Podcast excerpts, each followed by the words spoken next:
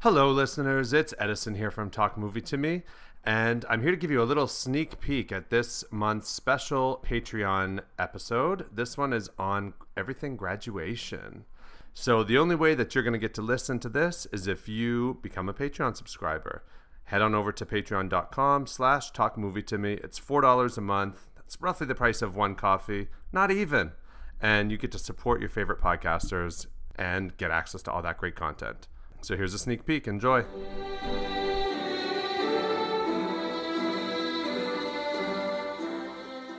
It is very much the 80s and it's very much excess. There's a lot of excess mm-hmm. in this movie that I feel like people that were of a certain age in the 80s could relate to.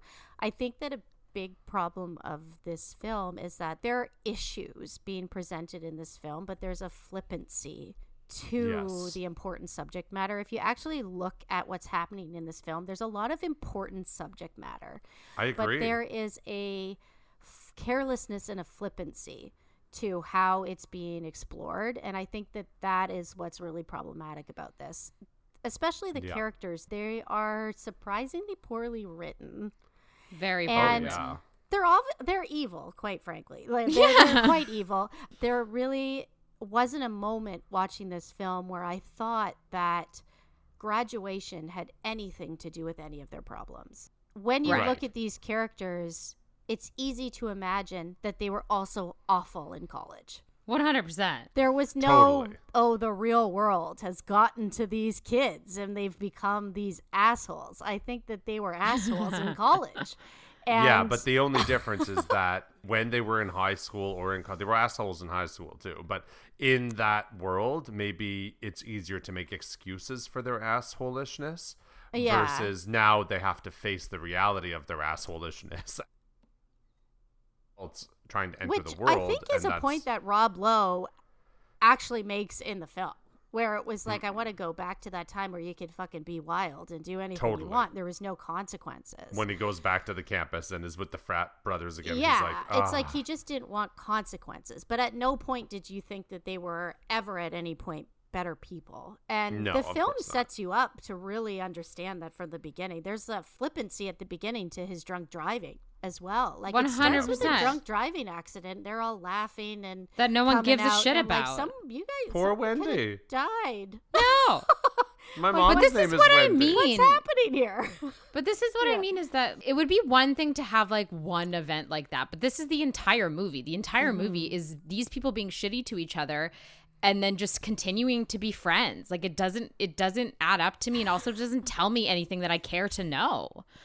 Yeah, they need to Um, get out of their toxic bubble. Their, their Oh friend, This God. friends group is toxic. Um, so toxic. particularly Rob Lowe, but they're all Rob Lowe's bad. awful. But also Emilio Okay, but let me Estevez's just say- character. We, I mean, we Ro- got to talk about these characters. We have to talk Okay, about okay. Yes, Get we have these to. characters. Rob Lowe plays Billy, who's the wild child, right? He's that one who's off the hinges, who's super rapey and awful. Who's also and married and has a child. also Yeah, he has a also child. married has a child. That comes now in let every me just once say, in a while.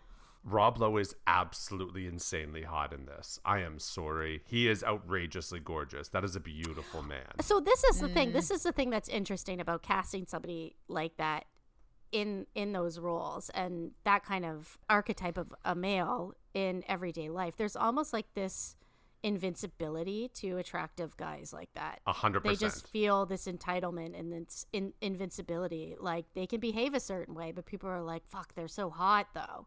because you have to believe that he's somehow irresistible to all of these women. If he were ugly, then you cannot suspend that disbelief. right? Yeah. Then you only see the flaws. But because he's really almost impossibly beautiful to look at, you can see how somebody could get wrapped up in it somehow. In the- his- the toxicity good of him. attention was yeah was focused on you. Yeah, and I mean that is very much like real life. I also just Yeah. really felt like the character of Billy on Stranger Things was based off of Right. Rob Lowe. Yes. In this Yeah. film. Yeah, yeah, yeah. Like the You character said that. name That's so is true. Billy.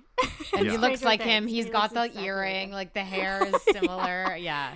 It's like very Has much a to be. homage.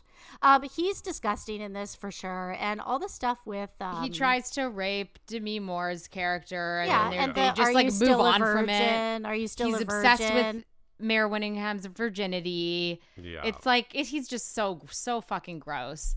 But I need to Um, say the swanky sax plays every time he enters. Like it sets up this like seductive, sexy energy for him And to he plays just be it. awful.